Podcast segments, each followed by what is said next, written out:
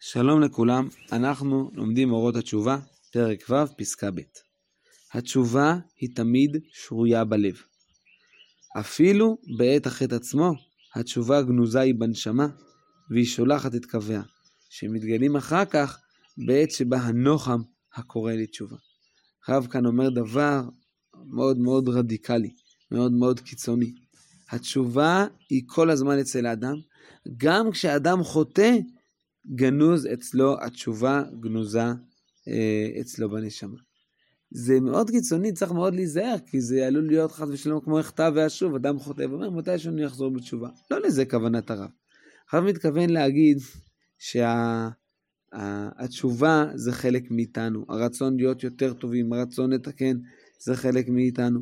רק לפעמים זה בלב, לפעמים זה עוד יותר עמוק, זה גנוז בנשמה, זה מוחבא. אבל בעצם, כשאדם חוזר בתשובה, אז ההסתכלות הנכונה היא לא שעד עכשיו הוא עשה א', ועכשיו הוא החליט לעשות ב', אלא שכל הזמן משהו בנשמה קרה לו להשתפר, קשה היא כמה הוא הצליח לשמוע את זה, כמה הוא הצליח להקשיב לזה, כמה הוא הצליח לממש לזה. בעומק ההוויה של החיים המציאותיים מונחת התשובה, מפני שהיא קדמה לעולם, וטרם שבא החטא כבר מוכנת התשובה ממנו. הזכרנו את זה אמ, ביחס להתייחסות לנורמליות של החטא, שחטא זה חלק מהחיים. אז הרב אומר כאן, את ה... בעומק ההוויה של החיים המציאותיים מונחת התשובה. התשובה קדמה לעולם, זאת אומרת שהתשובה היא חלק מהעולם. מראש, אפילו עוד לפני שיש חטא, יש תשובה. עוד פעם, זה כאן דבר מסוכן. כשאני עומד בכיתה, ואני אומר, תשמעו תלמידים, כל מי שיפריע, כל מי ש... שיעתיק במבחן, אז uh, הוא יענש. אבל תדעו, אם הוא יתחרט, אם הוא יבקש סליחה, אז אני אסלח לו. אה, אני יש להניח שזה לא כל כך יסתדר. עצם הדיבור על תשובה עלול, אה, עלול למצוא את הפרצה, זה גורם למצוא את הפרצה. אז זה נכון. אבל, אבל אני חושב שהרב אומר את זה בדור ובזמן ובמצב שבו אנחנו אה, הרבה יותר מודעים לחטאים ולנפילות, והרבה פחות מרגישים ורגישים לתשובה. הפוך, אנחנו בדרך כלל, יש לנו שיפוט בעצם ברוב המקרים. זה לאנשים ישרים, אנחנו לא מדברים עכשיו על אנשים אה, אה, רחוקים או אנשים פושעים. אצל האדם יש בדרך כלל, האדם ברוב פעמים שופט את עצמו לחומרה. בדרך כלל הוא מסתכל על הנפילות שלו, הוא בדרך כלל מיואש, או כששואלים אותו למה אתה עושה ככה וככה, אז הוא אומר, טוב, תשמע, כזה אני, ניסיתי קצת, כל פעם, אני באלול מתחיל, זה מחזיק מעמד קצת, עשרת ימי תשובה, משהו, סוכות, זהו, עבר, נגמר חודש תשרי, אז זהו, אני כבר לא, כבר אין סיכוי. אז לכן הרב פה מדגיש שההסתכלות הזאת לא נכונה בכלל.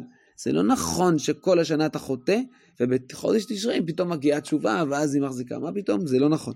התשובה היא כל הזמן. יש גם תשובה גנוזה בנשמה. זה נכון שיש חודש תשרי שמיוחד, מיועד להוציא אותה אל הפועל. אבל התשובה קודמת לעולם, על כן אומר הרב, וטרם שבאחד כבר מוכנת התשובה ממנו, על כן אין דבר בטוח בעולם כמו התשובה. וסוף הכל לשוב לתיקון.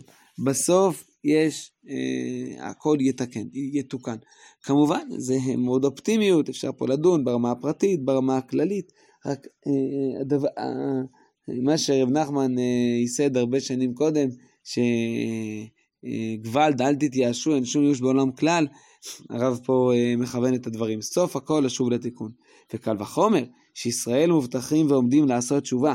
כך הרמב"ם אומר, שהתורה הבטיחה שישראל יעשו תשובה ומיד נגלים, להתקרב אל הרצון המקורי שלהם, להגשים בחיים בטבע נשמתם, למרות כל קירות הברזל העוצרים החוצצים בעד התגלותו של טבע איתן זה.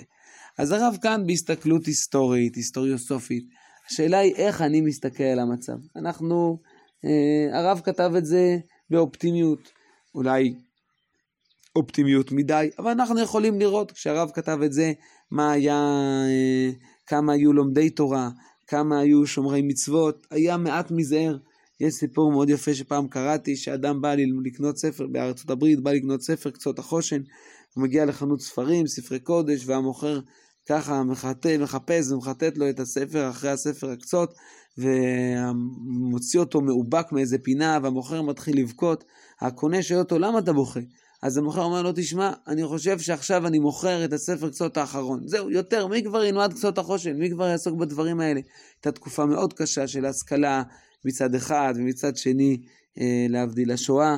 התקופות נור, נוראות ואיומות. מבחינה רוחנית ומבחינה גשמית לעם ישראל. אבל ברוך השם, אנחנו רואים בעיניים שלנו איך עם ישראל מתקרב לרצון המקורי, יותר ויותר uh, ספרי קצות כבר נתפסים הרבה הרבה יותר מכל, מהרבה ספרים אחרים, לומדי התורה מתרבים, עוסקי התורה מתגברים, עוסקי מצוות מתגברים, נכון, יש הרבה התמודדויות, הרבה בעיות, הרב מדבר על קירות ברזל עוצרים וחוצצים, יש, אה, יש הרבה מחסומים מול הדבר הזה. גם אנשים שחזרו בתשובה, הרבה פעמים הדור השני שלהם נסוג אחור וכן הלאה, יש הרבה מאוד עיכובים. אבל בסוף יש טבע איתן זה. אה, איתן, אנחנו יודעים, זו מילה מאוד משמעותית. אה, חסידי חב"ד מאוד אוהבים את המילה הזאת, כי טניה זה אותיות של איתן. זה, היא מצביעה על היסוד היסוד הוא שעם ישראל חוזר בתשובה, עם ישראל מתקרב לאלוהיו, זה לוקח שנים, עשר, עשרים שנה, חמישים שנה, לאט לאט, אבל אנחנו רואים מהזמן של הרב עד זמננו, ובזמננו בדור האחרון עוד ועוד, כל הזמן את הדבר הזה, איך שבסופו של דבר ישראל מובטחים ועומדים לעשות תשובה במהרה בימינו.